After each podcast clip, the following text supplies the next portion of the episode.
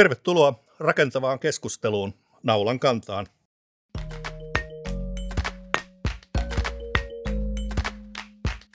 Tänään vieraana onkin Asko, Vahanen talotekniikan toimari. Itseään tituleeraa hyvin usein viemäri-insinööriksi, mutta tänään puhutaan vähän raikkaamista tuulista nimimerkillä Mieti ennen kuin uskot. Kerrotko vähän itsestäsi ensiksi? Joo, Asko Laune, Vahanen talotekniikka, niin kuin totesit, nykyään toimitusjohtaja, reilu 20 vuotta työkokemusta, siitä nyt Vahasella 11 vuotta, eli tultiin yritysoston kautta tänne ja meidän talotekniikkaporukkaa on nyt vetänyt. Me aloitettiin semmoisella 7 ja nyt meitä on 3 eri toimipisteessä 35 ja on Romaniassakin on tällä hetkellä 7, Lahti 7 ja Espoo 18 ja tehdään hirveästi erilaisia kohteita ja suunnitellaan ja siinä mä oon ehkä oppinut miettimään ja kyseenalaistamaan asioita, eli kun meillä on tämä Suomi täynnä asiantuntijoita joka alalla. Joka baarissa ja monessa muussakin paikassa on asiantuntijoita ja semmoinen usko on, että aina uskotaan, että toiset tietäisi paremmin. Niin se ei välttämättä pidä paikkaansa. Se saattaa tietää paremmin. Mutta sitten kun sä kysyt jotain toiselta, niin se on aivan eri mieltä. Ja meillä ei välttämättä löydy ihan oikeaa ratkaisua mihinkään. Eli kootaan se laaja mielipide ja tehdään sieltä sitten riittävän hyvä paras niin kuin arvaus tai toteamus ja kerätään sitä tietoa monesta eri paikasta. Ja niin kuin semmoinen iso kuva tuossa hommassa. Kyllä, aivan oikein. Jos ajatellaan muinaiset roomalaiset ja niin poispäin, meillä on itse asiassa rakentamisessa ollut aikamoinen murros tässä viimeisen 100 vuoden aikana. Aikaisemmin talot oli rakennuksia, mutta nyt ne on, sanotaanko, koneita pääasiassa. Niin mitä sun mielestä tässä 100 muutoksen vuoden aikana merkittävimmin on tapahtunut? No onneksi nyt ei lähdetä niin kuin 1000 vuoden taakse, koska 100 vuotta on ihan riittävä aikajana, mitä me voidaan miettiä. Mutta sellainen niin kuin tosi karrikoiden katsottuna, niin 100 vuotta sittenhän meillä ei ollut mitään pyöriviä sähkölaitteita. Meillä saattoi olla vähän sähkövaloa jossakin ja silloin ei ehkä osattu tehdä hirveän tiivistä rakentamista ja meidän lämmitysmuoto oli pääsääntöisesti tuli, joka taas teki, niin kuin otetaan heti tähän ilmanvaihtoon aivan, kiinni, niin silloinhan painovoimainen ilmanvaihto oli niin kuin hyvin luonnollinen meidän. Tulisi ja hoisi sen asian. Me käytiin peseytymässä ulkona, meillä ei ole sisäisiä kosteuskuormia ja asiat toimi, laatutasovaatimukset ei ollut niin suuria. Niin kuin asunnot tuulettu, joku se oli rakennettu sen verran harvasti. Ja koko ajan on koneellistunut lisää ja lisää. Meillä on niin kuin sisäiset lämpökuormat on vähintään 10-kertaistunut. Meillä on sähkölaitteita ja kaiken näköistä, mitä meidän asuminen nykyään vaatii. Sen lisäksi niin kuin kaikki märkätilat on tullut asuntoihin tämän 100 vuoden aikana. Sieltä tulee kosteuskuormia. Meillä on rakenteet muuttunut, eli ne ei enää tuuletukaan automaattisesti. Mä haluan korostaa, että mä en dissaa painovoimasta ilmanvaihtoa, en millään muotoa. Mutta mietitään, että mihin se soveltuu ja mihin se ei sovellu. Se soveltuu ainakin hyvin silloin, kun joku vetää töpselin seinästä. Hups, sulla ei ole enää sähköä. Se on tietysti nykypäivänä iso kysymys, että mitä sitten tapahtuu yleensäkin. Tästä päästään hauskaan havaintoon, että jos niin kuin tapellaan siitä, että osaako ihmiset avata ikkunoita vai ei, niin meidän edelleenkin on asunnoissa tuuletusikkunat, meillä on parvekkeen ovet ja jopa muita tapoja avata ikkuna. Eli silloin kun tulee se sähkökatko, joka on nykyään muuten erittäin harvinainen. Aivan. Me ollaan tässä nyt 11 vuotta tässä toimistossa oltu ja kerran on ollut yli tunnin sähkökatko. Ja mä voin luvata, että esimerkiksi asuinkäytössä tunnin sähkökatko ei pilaa ilmaa. Ja tämmöiset 2 minuutin ja 10 sekunnin sähkökatkot, niin nehän ei ole kriisejä. Ei ole. Niin me jäätiin nyt tohon me puhuttiin ainakin luomotaloista ja konetaloista. Joo. Eli niin lähdetään miettimään sitä, että milloin me tarvitaan koneellista ilmanvaihtoa, milloin me tarvitaan jäähdytystä ja mitä muita keinoja meillä on.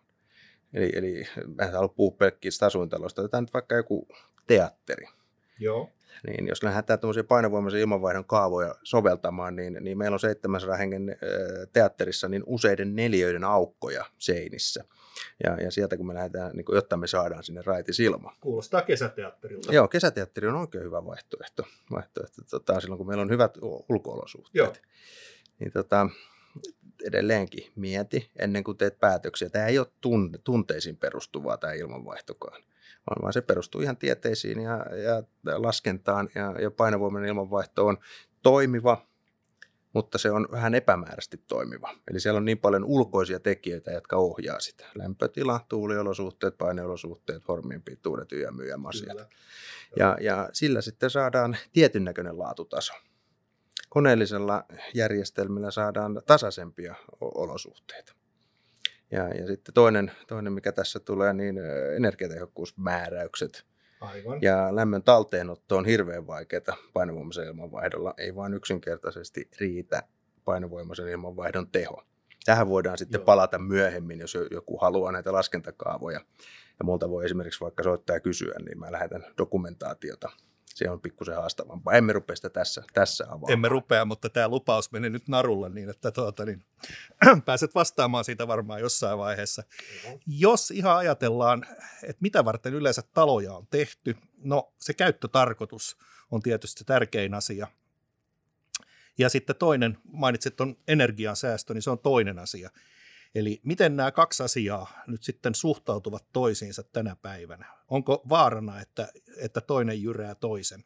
No, tämä on hyvä. Tämä on mun lempiaiheeni ollut monta vuotta, kun se 5-6 vuotta sitten julkisessa hankinnassa oli ensimmäinen, joka ikisen uudishankkeen ensimmäinen tavoite oli säästää energiaa. Niin käsi pystyy, että hei, jätetään rakentamatta koko talo, niin varmasti säästetään energiaa oikein kunnolla. Eli pitää aina miettiä, mitä varten se talo tehdään. Sillä on käyttötarkoitus ja sillä on laatutasovaatimukset. Ja ne on ne raja-arvot, mitä me halutaan määritellä. Ja sitten kun meillä on ne määritelty, niin sen jälkeen ruvetaan miettimään sitä energiaoptimointia siihen asiaan. Tästä päästään ehkä, mä jatkan heti, niin tähän sisäilma-asiaan. Tämä on ehkä vähän raadollista puhetta, mutta jos meillä on esimerkiksi 1000 hengen toimistotalo, josta yksi oireilee, niin pistetäänkö me 3 miljoonaa euroa sen parantamiseen vai mietimmekö me jonkun toisen ratkaisun, voimmeko me sijoittaa tämän yhden henkilön jonnekin muualle? Eli meillä on hirveän monimuotoisia niin kuin käyttäjiä ja osa kärsii helpommin, osa vaikeammin ja se voi taas perustua taustoihin ja moneen muuhun asiaan. Joo, toi onkin todella mielenkiintoinen asia. Siis nyt kun puhutaan mitatusta ilmanlaadusta ja sitten koetusta ilmanlaadusta, niin tässä jälkimmäisessä tulee sitten tämä ihmisten moninainen kirjo, eli toisin sanoen se, yksi on palelija ja yksi on hikoilija ja näin poispäin, niin millä lailla ne olosuhteet säädetään niin, että ne sopisi niin kuin mahdollisimman monille? No kaikkein yksinkertaisin ratkaisuhan on tämä, että viimeinen säätö tehdään niin kuin villasukilla. Mutta niin kuin näet, sulla on villapaita, mulla on teepaita ja mä vähän tässä hikoilen. Ei johdu siitä, että tässä olisi hankala haastattelutilanne. Me istutaan tuossa 3. kerroksessa tässä talossa ja siellä on oikeasti monella niin kuin jatkuvasti hupparit päällä ja ne on palelemassa. Mä oon aina teepaita päällä, mä olisin mieluummin sortsit jalassa, mutta ihan ne töissä aina viitti olla. Tämä on yksi tapa, millä me voidaan säätää. Sitä meillä on tietenkin järjestelmiä, joilla me pystyttäisiin tekemään jopa henkilökohtaiset ilmaolosuhteet. Mutta edelleenkin se kustannusvaikutus on aivan älytön. Tekniikka saattaa olla monimuotoista, haastavaa. Ja lähdetäänkö me sitten taas kopittamaan asioita. Niin, aivan. Ja edelleenkin me pystytään aika hyvin paikallisestikin tiettyjä asioita säätämään. Joo. Mutta pidetään se aina mielessä, että niin kuin sanotaan nyt toimisto-olosuhteissa, niin jossain vaiheessa ei voi enää riisuutua, mutta lisää voi laittaa aina päälle. Toki siitäkin tulee tietyt haasteet toimisto-olosuhteissa, että sä et pysty enää tekemään töitä. Joo, ja viimeinen säätö tehdään villapaitoilla tai sukilla tai housuilla, niin varmasti on erittäin, niin kuin edustaa sitä niin sanottua tervettä järkeä.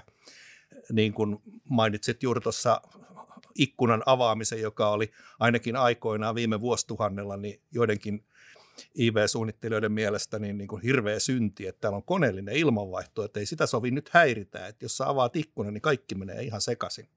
Mutta nyt ilmeisesti tällaisesta älysuunnittelusta niin on päästy vähän jo viisaampaan vaiheeseen. Joo, mä en tunne ihan tarkkaan niitä ensimmäisiä koneellisia tulopoistoilmanvaihtoja. Niissä oli painesäätöä ja se saattoi oikeasti mennä vähän sekaisin. Joo, kyllä. Sekaisin, mutta kun nykypäivänä niin meillä ei ole painesäätöjä, tai on sitten keskuskoneella on painesäätöjä, ja tulevaisuudessa mä näkisin, kun nämä paineerot rakenteiden yli on tullut uudeksi trendiksi, mikä on ihan oikea havainto, eli meillä on vanhoja rakenteita, meillä on jopa uusia rakenteita, ja niissä on aina jotakin epäpuhtauksia, älkää kuvitelkokaan, että olisi puhtaita rakenteita. Ehkä ei pidäkään olla liian puhtaita. Joo, sekin on totta, mutta aikaisemminhan tehtiin aina alipaineisia. Joo. Kyllä. Rakennuksia, ja nyt ohjeet on, että tehdään niistä tasapainoisia. Just, joo. Eli ei imetä sieltä märästä mullasta, jota rakennuksen alla ei tietenkään saa olla, niin joka tapauksessa raadoneita ja muita sisään, vaan yritetään huolehtia siitä, että paineet on sassa. Joo, toki meillä ulkoiset olosuhteet, tuuliolosuhteet, lämpötilaolosuhteet, nehän aiheuttaa näitä paineeroita. Joo, me ei ikinä saada sitä reaalisesti, tai siis täysin nollaksi, mutta me pystytään mittaamaan paineeroa rakenteiden yli ja pystytään sillä tekemään viimeistä säätöä. Saavutetaanko sillä myös säästöjä? Eli toisin sanoen ei käytetä koneita niin kuin turhan isolla drivilla, vaan että tehdään just sellaista säätöä, mikä on optimoitua. No, tätähän on tehty vaikka kuinka pitkään jo, että meillä on huoneessa antureita, meillä on lämpötila-anturi, me pystytään hiilidioksidia mittaamaan, meillä on tiettyjä vokkejakin, kun pystytään mittaamaan, eli näitä muoveista irtoavia epäpuhtauksia. Just, toki haluttaisiin mitata homeita ja monia muitakin asioita, ihan kaikkea ei pysty mittaamaan ja ehkä ohjaamaankaan. Ehkä oleellisinta tässä on sitten semmoinen, miten mä kuvailisin, me saadaan siis tietenkin mitatut olosuhteet hyväksi. Joo. Mulla on niin kuin 10 esimerkkejä siitä, että mitatut olosuhteet on aivan huippuja. Ja sitten mennään paikan päälle verifioimaan sitä asiaa. Niin siellä onkin se mittari asennettu esimerkiksi raikkaan tuloilman eteen, jolloin se on varmasti hyvälaatuista. Just. Ja vastaavasti itsekin on tehnyt semmoisia suunnittelukömmähdyksiä, että on mitattu 5 huonetilan keskiarvo epäpuhtauksia. Se on ollut koulu, jossa on ollut yhdessä luokassa sitten oppilaita ja 4 luokassa tyhjää. Kaikissa on ollut vakioilmanvaihto, niin siellä on ollut tosi puhdasta keskimäärin. Aivan ja tämmöisiin sitten, sanotaan näin, että näähän on helpohkoja sitten ratkaista, jos siellä on järjestelmät vaan rakennettu oikein. Joo. Oikein, mutta jos me päästään tähän mitattuun ja koettuun, niin tässä oli siis tämmöisiä perinteisiä kömmähdyksiä. Mutta sitten me täytyy pitää mielessä, että meillä on erilaisia ihmisiä, jotka kokee asioita eri tavalla. Ja se, että me lähdetään todistamaan jollekin ihmiselle, että tämä on mitattu ja tämä on kunnossa, niin mä en usko siihen.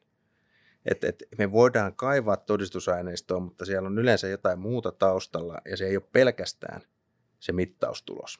Joo, ja jos joku ihminen kokee, että mulla ei ole nyt täällä hyvä olla, niin se on hänelle ihan täyttä todellisuutta. Mm. Että vaikka kuinka pitkän rivin lukuja heittää esiin, niin ehkä silloin ne mitatut asiat niin ei todellakaan ole riittävän laajalti mitattuja.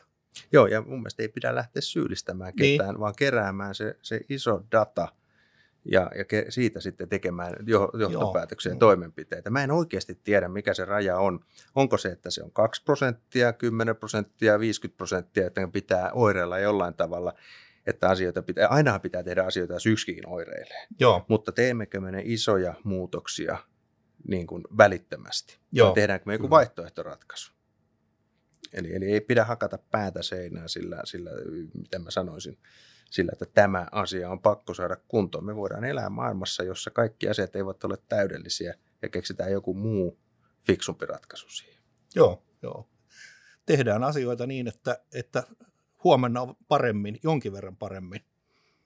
Ja kerrotaan avoimesti ihmisille, että tähän asiaan me pystymme nyt vaikuttamaan näin ja näin paljon tai noin ja noin paljon, joka sitten maksaa taas niin ja niin paljon. Tämä on hyvä oleellinen, eli... Niin ikävää, osallistetaan keskusteluun. Meidän on pakko rinnastaa tiettyjä asioita myös rahan kanssa. Joo, kyllä. Ja just se, että jos joku ihminen, joka oikeastikin kärsii, meillä on oikeasti eri tavalla altistuneita ihmisiä, ja osalla se on jo niin kuin tullut edellisestä paikasta, ja he eivät yksinkertaisesti kestä tiettyä juttua, niin voidaanko me siirtää se vaikka niin kuin toiseen kerrokseen istumaan, jos me puhutaan toimistosta. Joo, kyllä, just näin. Ja tämmöisiä ratkaisuja lähdetään tekemään, ettei niin kuin... mitä mä kuvailisin, että ihan joka ikisessä paikassa kaiken ei pidä olla aina täydellistä. Eikä se varmaan voikaan olla. Ei, juuri näin. Joo. Ja nyt kun puhutaan tästä, että meillä on hienoa tekniikkaa, meillä on erinomaista säätötekniikkaa, kaikesta tulee aina vähän älykkäämpää, niin tuleeko siitä sitten joskus liian monimutkaista, että sitten mennään ihan takkuun, että ei osata käyttää välttämättä edes rakennuksia? Niin, itsekin yksinkertaisena totean, että yksinkertaisuus on kaunista. Se on. Ja miten mä kuvailisin, mitä yksinkertaisemmalla ratkaisulla päästään riittävän hyvään, niin me voidaan jopa tietyissä olosuhteissa vähän sallia pieni lisäenergiankulutus, me voidaan sallia tiettyjä ylimitoituksia. Toki me täytyy tämä hyväksyä, mutta ja sitten meidän pitää ymmärtää se koko ketju. Eli kun me lähdetään miettimään näitä rakentamisen ketjuja, niin suunnittelu, rakentaminen, käyttö. Kyllä. Siellä on aika isot stepit niiden välissä. Kyllä. Ja silloin, jos se suunnittelijan ajatus ei ole ollut riittävän hyvin, niin se käyttäjä ei välttämättä tiedä, miten asiaa pitäisi käyttää. Joo, tästä on ollut aikaisemminkin puhetta, tämä vyöhenkselit ja hakaneula. Että jos suunnittelija ajattelee, että kyllä tämä toimii, kunhan se rakennetaan oikein. Rakentaja ajattelee, että kyllä tämä toimii, kunhan käyttäjä käyttää sitä just oikein. Niin silloin kaikki vastuu tavallaan herkästi sysätään sinne käyttäjälle. Ja se käyttäjähän käyttää sitä just niin kuin se itse katsoo käyttävänsä. Ja näin ollen niin suunnittelijana on hyvä aina pitää mielessä tämä asia. Joo, mä puhun semmoista häiriönsiedosta. Meillä on rakenteessa järjestelmässä häiriönsietoa. Ja taas täytyy ottaa itsestään esimerkki, kun asun semmoisessa 3 vuotta vanhassa uudessa kerrostalossa. No niin. Ja siellä on, siis mähän olen se viemäri ja IV ja kaikkea muuta insinööriä. Mun pitäisi olla vimosen päälle kiinnostunut teknologiasta ja tekniikasta. Niin tämmöinen suuri suomalainen rakennusliike on niin kuin nerokkaasti tämän hoitanut tämän homman. Mulla on siinä asunnossa 3 nappia liesituulettimessa, missä siis on 2 ylimääräistä, koska se yhdellä sen voisi laittaa päälle, eli tämä ilmanvaihdon tehostuskeittiö keittämisen aikana. Ja sitten siellä on toisessa pikkuvessassa, niin siellä on sähköinen lattialämmitys. Siinäkään, mitä mä sanoisin, sitähän nyt ei oikeasti ole tarvinnut, se pitää varmaan jonkun määräyksen mukaan siellä olla, mutta mä en ole siihen koskenut 3 vuoteen. Eli mä elän onnellista elämää 1 napin kautta, jota mä joudun painamaan, tai kun 3 napin kautta mä mieluummin painaisin vain 1 nappia. Eli tehdään riittävän yksinkertaisesti. Joo, tähän uskon ihan täysin. Yksinkertaisuus ja luotettavuus, niin ne on sellaisia asioita, jotka tekniikassa, myös tietotekniikassa, niin mun mielestä ne on niitä, jotka pitää pistää sinne melkein ensimmäiseksi. Ja tietenkin se laatukäsitys on se toinen. Joo, tähän ehkä lisäyksenä vielä taas, kun päästään näihin käytännön esimerkkeihin, niin tämmöinen tekniikan, ehkä voisi puhua maskuliinisuudestakin, joskus 80-luvulla pesiytyi tämmöistä ajattelumaailmaa, että tekniikan pitää olla niin haastavaa käyttää, että se joudutaan kesyttämään. Mä ostin tämmöisen Toyotan tai Bling Bling Toyotan tuossa jotakin vuosia sitten, ja siinä se teknologia on erittäin haastava käyttää. Navigaattorissa pitää painaa noin 14 nappia, jotta mä saan niin kun sen ohjelmoitua. Ja sitten kun mä pistän Applen puhelimeen osoitteen, ja painan 1 nappia, niin se olettaa, että sä oot varmaan menossa sinne, koska sulla on tämmöinen nopeus, että todennäköisesti istut autossa, niin se kysyy, että annanko reitti on, että mä painan yes.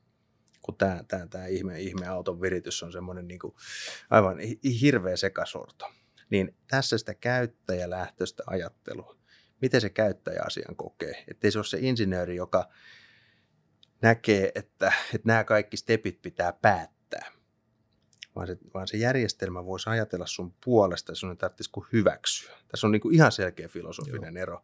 Se toinen järjestelmä kuvittelee tai ajattelee mun puolesta ja hyväksyttää sen asian 1 napilla. Ja tämä toinen järjestelmä varmistaa joka ikisen asian ja kuvittelee, että mä ymmärrän sitä. Just, joo. Ja tässä yksinkertaisessakin järjestelmässä niin mä näen hyvänä puolena sen, että sitten tämä hyväksyminen tulee sieltä käyttäjältä. Haluatko, että tehdään näin? Juu, kyllä haluan, että tehdään näin. Joo, ja selkokielellä. Vieläpä. Joo. Mieleen nousee korjausrakentaminen. Nykyään katsotaan, että rakennus on ekologinen. Se edustaa hyvää paikan henkeä, kun se on juurtunut ympäristöönsä. on hyvä, jos sen rakenteet kestää kauan. Se palvelee eri käyttötarkoituksissa.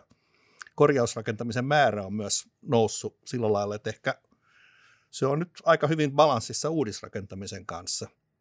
Millaista on talotekninen korjausrakentaminen?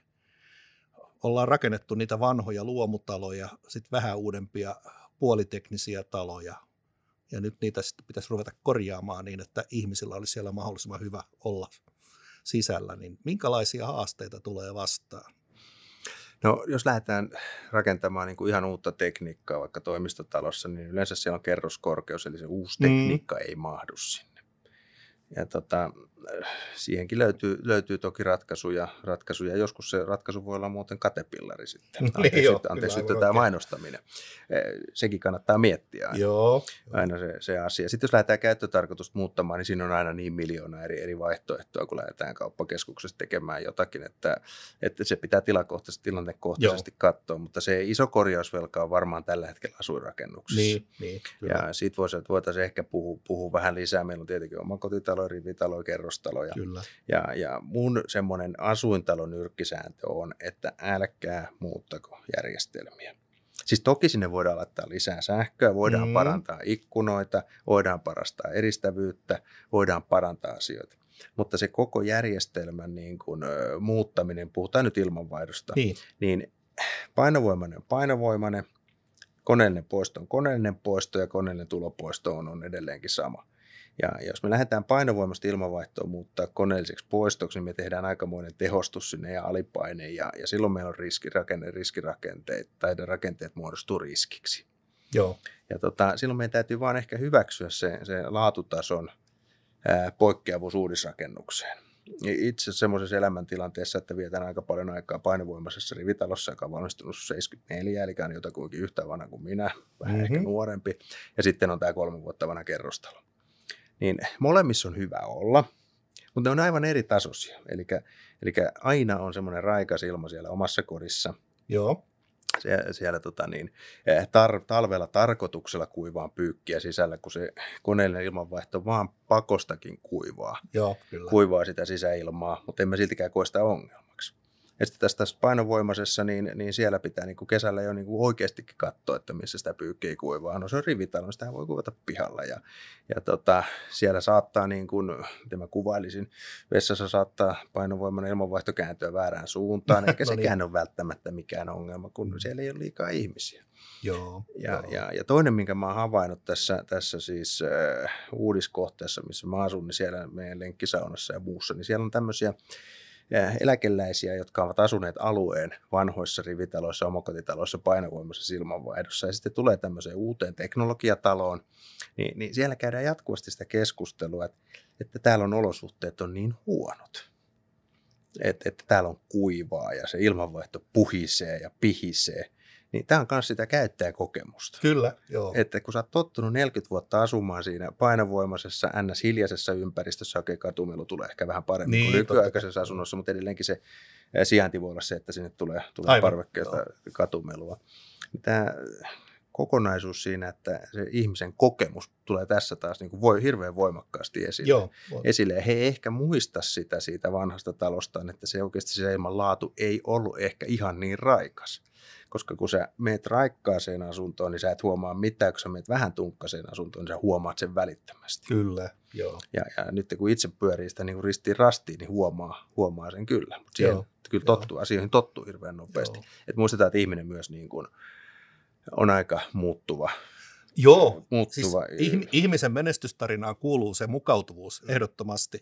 Että vaikka se ei tapahdu ihan salaman nopeasti, niin hyvin nopeasti kuitenkin. Ja jäin tuossa miettimään itse asiassa omalta kohdaltani, niin mä asun arvakämpässä sukutilalla, joka on rakennettu vuonna 1964.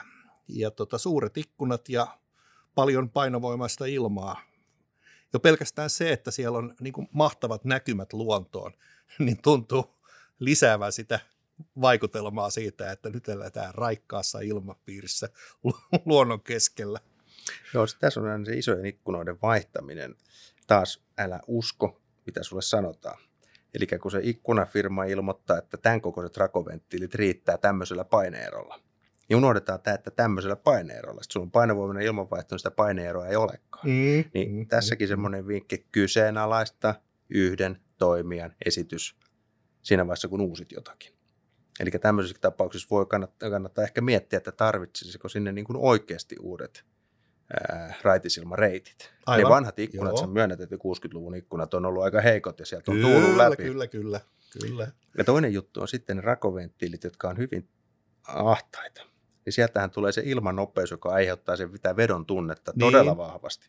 Mitä isompi aukko, sitä pienempi ilmannopeus, sitä vähemmän vedon tunnetta.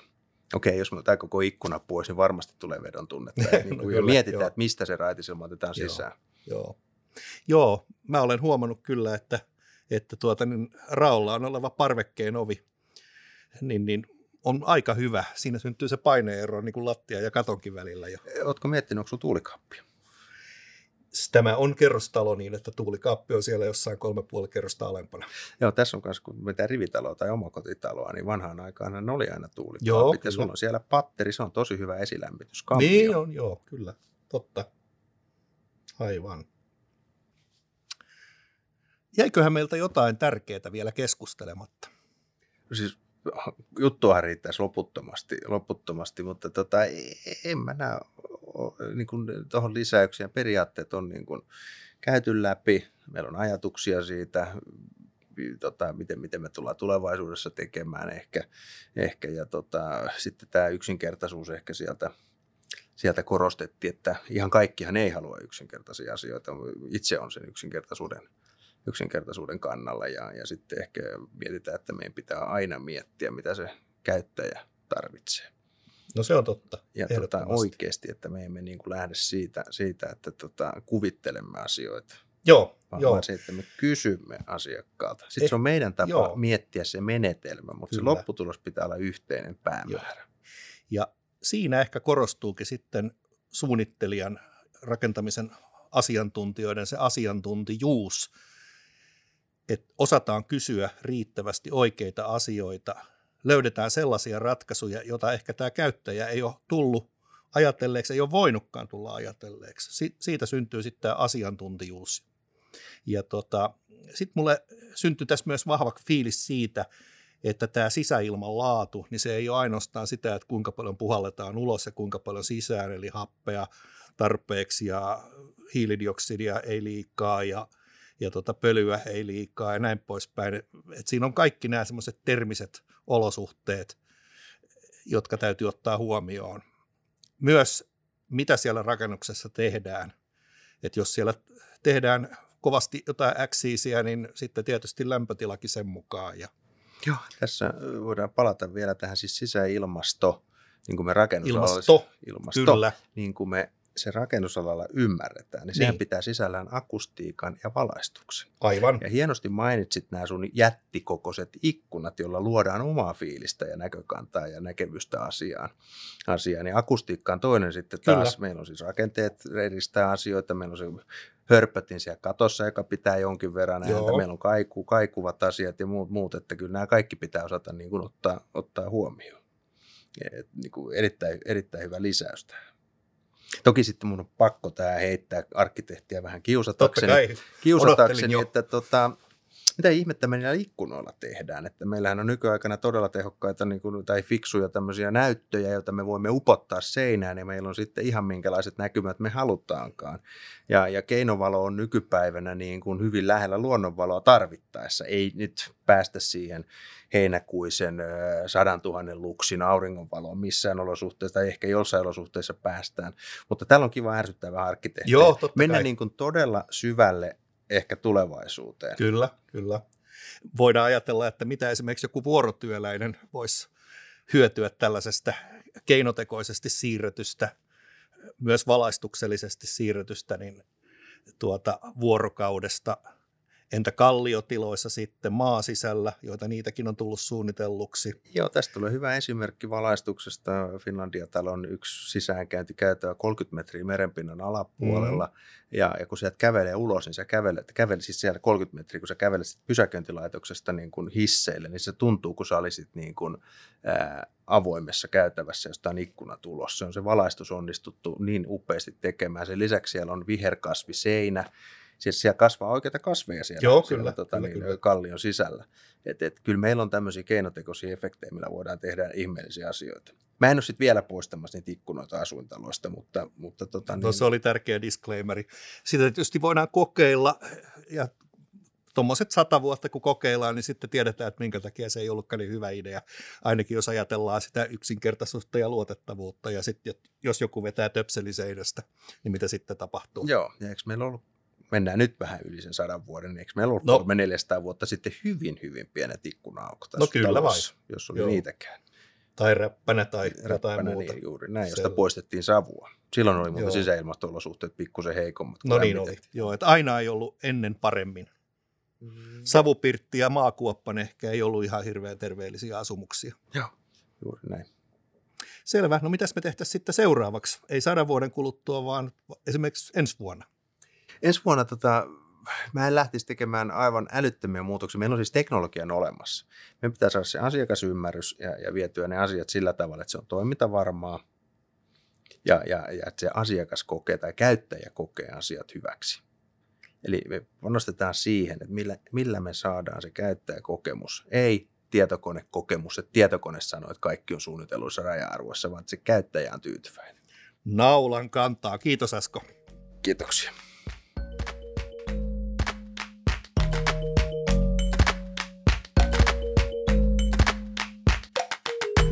Tervetuloa kuuntelemaan tämä ja muut jaksot osoitteessa vahanen.com/naulankantaa.